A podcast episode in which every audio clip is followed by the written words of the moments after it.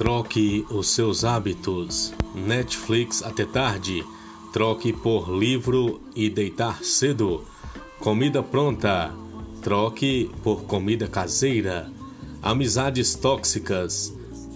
Procure incentivadores. Barzinho. Procure atividade física.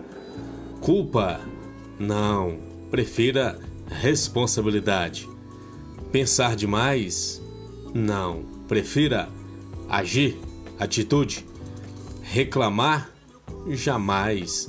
Procure agradecer, agradecer pela luz do dia, agradecer pela vida, pela democracia, pela oportunidade de fazer um futuro melhor. O mundo está nas suas mãos. Um ótimo dia.